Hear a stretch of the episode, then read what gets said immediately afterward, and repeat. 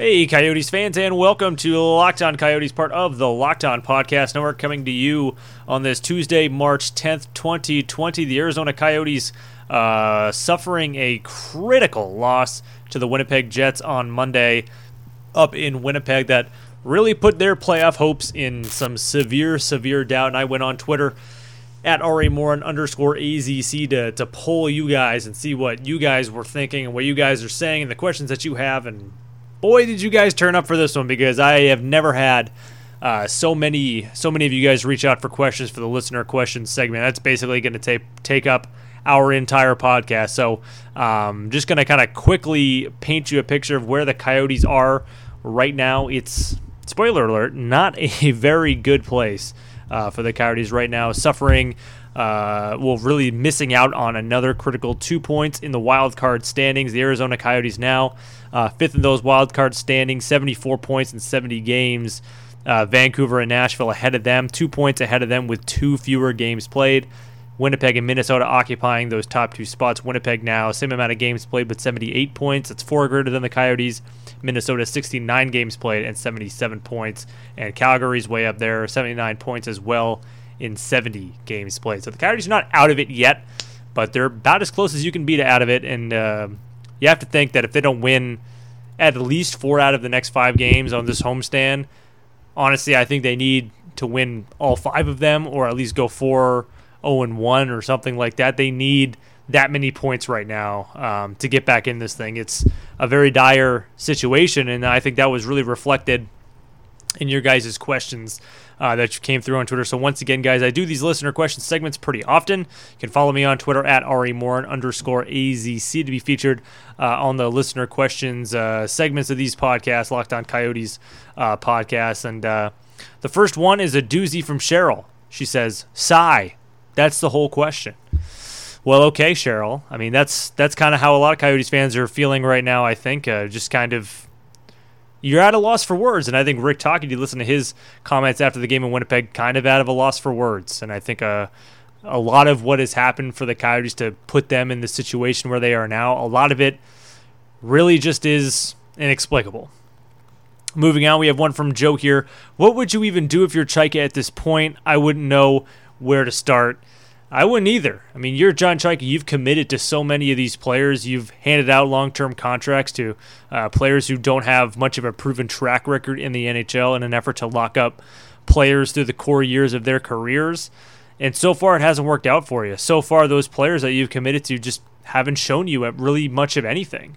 Um, so there's not a whole lot you can do with that because those contracts are tough to move. If you're selling low on these guys – um, it's not exactly the most friendly market in terms of evaluating the value of these players uh, who are not performing and that are locked up to long term deals with a good amount of compensation involved in them. So um, I don't know. I think you look to add. Look, I mean, there's things that this team needs that I just don't think are attainable. This team needs a number one center, and they need someone who can score goals.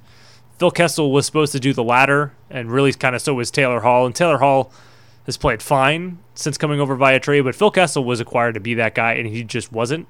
Um, those are the two areas you need. You need a number one center, and you need an elite scorer. They don't have either of them, and uh, it certainly rears its ugly head in those close games where they lose pretty much every single game three to two this time of year. Coach East Jack comes in. Do you think the Yotes could possibly find a wild hair somewhere, pluck it, and go 12 and 0 the rest of the season? I do not, Jack. I do not think they can go 12 0 the rest of the season. Is it possible? Sure, anything's possible. They have 12 games left. They have 12 chances to win a game. They could go 12 0, sure. But will it happen? Does this team really look like a team that's about to go on a 12 0 run? Given the inconsistency in the offense, given the pertinent and really consistent mistakes, I guess you could call it, on defense, I'm not sure if this is a team that's ready to go 12 and 0. Is it possible? Yes. The way this team is playing right now, with such lack of urgency, uh, lack of an attention to detail, and mistake prone, it just it doesn't seem like it's in the cards. Pack to the playoffs comes in.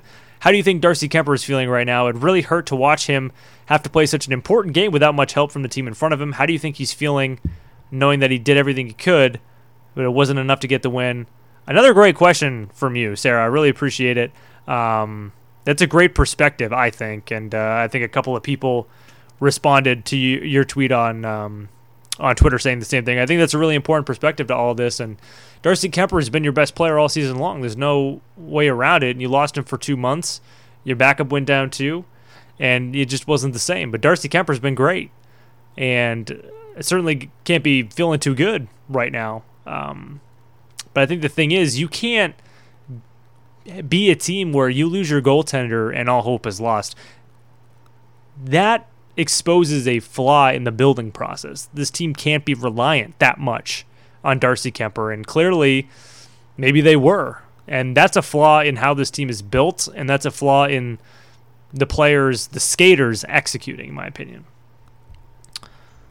Fire Marshal Bill, refresh my memory on why we got Kessel. Well, I kind of touched on it there. Um, when Phil Kessel was acquired, uh, we were told that um, he could cement his legacy in Arizona. We were told that he could be a difference maker. Uh, Rick Tocchet said that Phil is a guy who can score that big goal when you're down one and you need a goal. Well, the Coyotes have been down one and needed a goal probably more than any other team this season because A, they've been star for offense, and B, they're close in every single game because of their elite goaltending. So the Coyotes have been in that exact situation probably more than any other team. And Phil Kessel has not been that guy for you. Phil Kessel has not been able to score those goals. Um, so that's why you acquired him.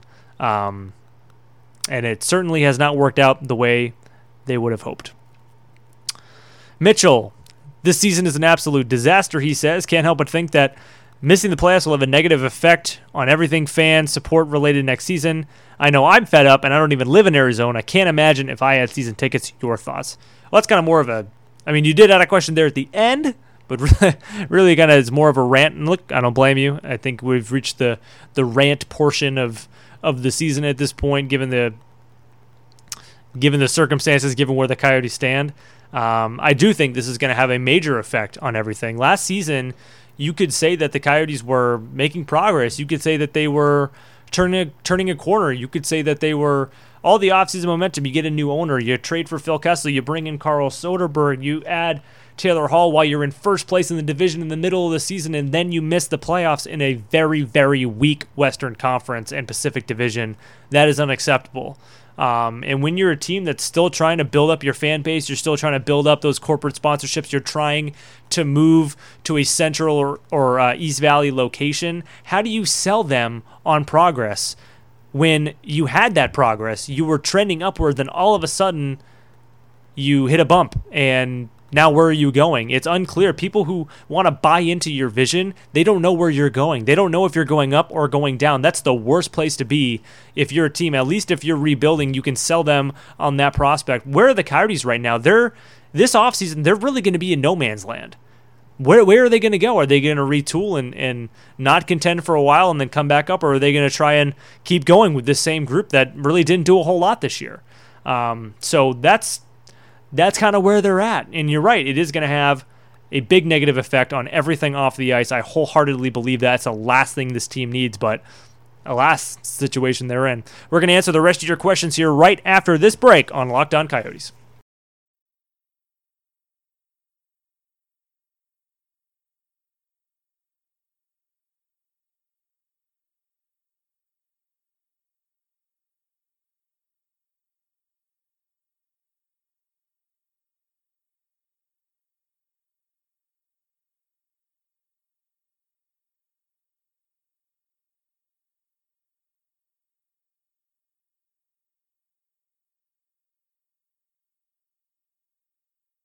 All right, and welcome back to Locked On Coyotes, part of the Locked On Podcast Network. Richard Morin here with you, answering your listener questions. You guys wrote into me at RA Morin underscore AZC on Twitter after the Coyotes lost at Winnipeg on Monday.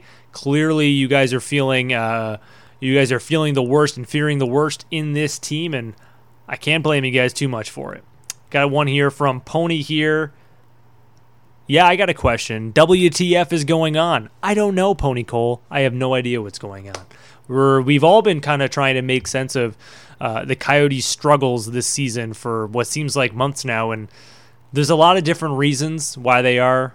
You can talk about the schedule and how they had uh, an inordinate an inordinate amount of uh, difficult travel in their schedule. You can talk about um, an injury to Darcy Kuemper that sent things wayward. You can talk about maybe a, a lack of effectiveness in terms of your leadership on this team. You can talk about the coaching staff and their use of certain personnel, and you can talk about management and how the roster that they put together. The blame is on everybody. Nobody is averse to this, and you know it's it's awful. I see polls on on Twitter. They're like, you know, whose fault is it? Who who's to blame for the Coyotes missing the playoffs? Everybody's to blame. This is everybody's fault. This is a combination. You can't. This is a type of failure that requires multiple parties and multiple parties, I assure you, are responsible for it. Apex asks, was the first rounder traded for Taylor Hall top three protected?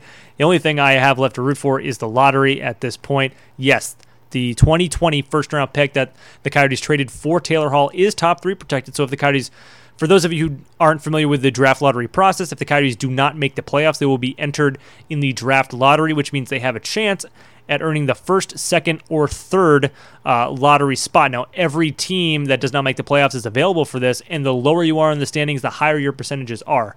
Now, those of you who have been following the team for a while know the Coyotes have absolutely horrendous luck in the draft lottery. However, Taylor Hall seems to be a little bit of a good luck charm with his teams because he has yielded multiple teams first round picks when he's there. Happened in New Jersey, it happened in Edmonton wherever Taylor Hall goes, the first first overall picks seem to follow. Could it happen with the Coyotes this year? It would be about a 1% chance or maybe even below a 1% chance, but hey, you never know. Alexis Lafreniere might be wearing a Coyote sweater next year if Taylor Hall has anything to say about it. But if the Coyotes finish outside of the top three, which they're more than likely to do, that first round pick will go to New Jersey. So the Coyotes only keep that pick if they finish in the top three. Sammy D writes in, could Tocchet lose his job if the Yotes miss the postseason this year? John Chayka is on the record saying that Rick Tocchet is returning next year. He told Craig Morgan that, and he told me that. Um, so anything else would be inconsistent with those comments. It's not to say it couldn't happen, but if it did happen, it would be very shocking uh, that to have John Chayka saying Rick Tocchet's going to come back next year, and then all of a sudden for him to flip the switch and say no, um, that would be very very surprising. But again, it's not to say it's impossible, right? Uh, Cascadia Coyote writes in, "Why is this team playing so whack?" I don't know. It's you. You'd like to see more urgency and more fire out of this group at this point in the season, and for whatever reason, you're just not seeing it. Um, you know, and that's on the captain, that's on the leadership group. In some respects, it's on the coach for preparing the players. Um, but at the end of the day, it's on the players to perform in these games. Uh, these are professional hockey players. You know, they should be able to to get up for these games, and um, you're just seeing a lack of a lack of focus and a lack of uh, attention to detail that uh, really is just confusing and inexplicable. Um, we got a bunch more questions to get to. We're going to get to them in the last segment of the podcast. One last commercial break, and then we're back here on Locked On Coyotes.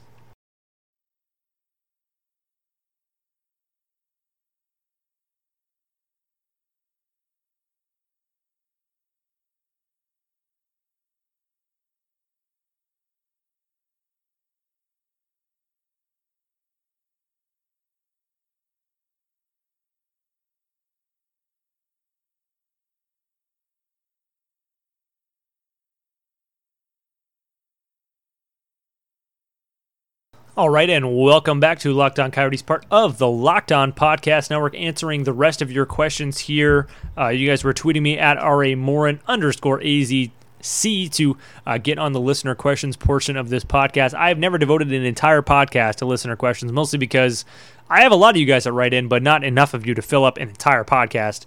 That was not the case this week. There were a ton of you guys who wrote in after the loss in Winnipeg, and I'm going to answer all of your questions so help me.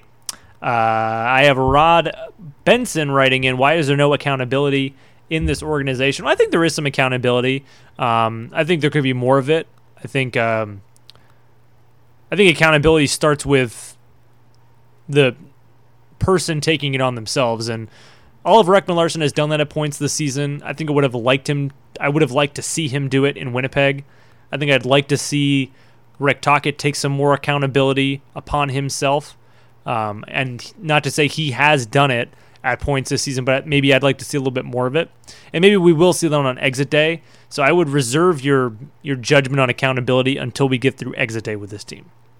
Alex Albrecht, why is this team struggling so much with consistency? That to me seems to be on the personnel. It's on the players. The players at this point in the season, you have to play consistently. You need to do the right things every single night, and they're just not doing them. Um, especially player to player. I mean, look at the inconsistencies in Clayton Keller's season. Look at the inconsistencies in Nick Schmaltz's season. I mean, if anything, you could say Phil Kessel was consistent this season by being inconsistent, consistently inconsistent, right? Um, Oliver Ekman Larsson too, inconsistent. I mean, it's it's up and down the list. Um, it's hard to say why they struggle so much with it, but it's clearly uh, a massive problem. Ray Meyer, why is OEL still in the lineup after another glorious minus four night? Um, should have kept Yandle and traded OEL no heart for a cap. That's that's a little. I think we should pump the brakes here on OEL. He's had a lot of really good stretches this season. He certainly has uh, regressed this season. There's no getting around that. I've I've written about that as well um, at a, at sports.azcentral.com. Uh, I wrote about OEL struggles, how um, especially earlier in the season he was owning them. Um, I did not expect him to persist to this level, certainly and he had a long night in Winnipeg. There is no getting around that. Uh, that first Winnipeg goal, a very, very slow read, a bad read, um, and just not a play that ever should have happened. And that's what gave Winnipeg life in that game. And you just can't have that out of your captain. And maybe at some point you start to wonder um, what the effect of the captaincy has has really had on Oliver Ekman Larsson because the last couple years um, have just not been the same guy. Tall Dave AZ, what's your take on OEL as a leader? um, the money he makes and uh, his liab and the, his status as a liability uh, on the team. I don't think he's a liability on the team. I certainly don't think that. I still think he's a very, very, very good defenseman. Um, but certainly, you're looking at that contract, and I think at the time of signing that contract, I personally thought it was a pretty good deal. This was a really, really good defenseman, a great two-way defenseman, a guy who uh, can run the power play, a guy who can uh, can really run things on offense, but also a guy who's really responsible defensively and a, and a very, very well liked guy and someone who's involved in the community. So I love, I really was a fan of that deal um, when they made it. I thought that was a very smart deal to make, but certainly you look at the last two years and the perceptions changed a little bit. Now you're looking at a player who's shown two seasons of decline and they still have a lot of years left on that deal, making over $8 million a year. Um, that certainly is, is got to look like a little bit of a concern to you at this point. Um, is it the leadership role and the captaincy? Has it really had that much of an effect on Oliver Ekman Larsson? And if so, um, what do you do about that? And then my last one here I have from Tim, who says he just has one question: Why? That seems to be the um, that seems to be the the consistent question with you guys is why has this happened? Why have the Coyotes fallen like this? They were in first place just a couple of months ago. How have they fallen so far to the fact that they might even finish with a worse record than they had last season when they finished four points out of a playoff spot before Phil Kessel, before Carl Soderberg, and before Taylor Hall? How do you justify a result like that with this team? And it's not to say it's over because it's not totally over yet, but it's darn near close to over. And it is just so confusing and so inexplicable what has happened to this team. And nobody is free from the blame. Everybody is to blame on this team. It just it is so backwards to me how this has happened when you had so much offseason momentum and so much momentum coming through the season for this to happen. Uh, I don't think anybody saw it coming. I mean, this this to me is a is, is a playoff team, and the fact that they haven't performed to be a playoff team is really shocking to me. It's very very surprising, and I think I've said in the past at points of this season, and even points in the off season, this past off season, if the Coyotes don't make the playoffs, I will be surprised. And I am surprised. I sit here today on Tuesday, March 10th, very surprised at what I have seen from this Coyotes group. When they were in first place, I was not surprised. I thought this was a team with the talent and with the direction to make that happen in a very weak Pacific Division.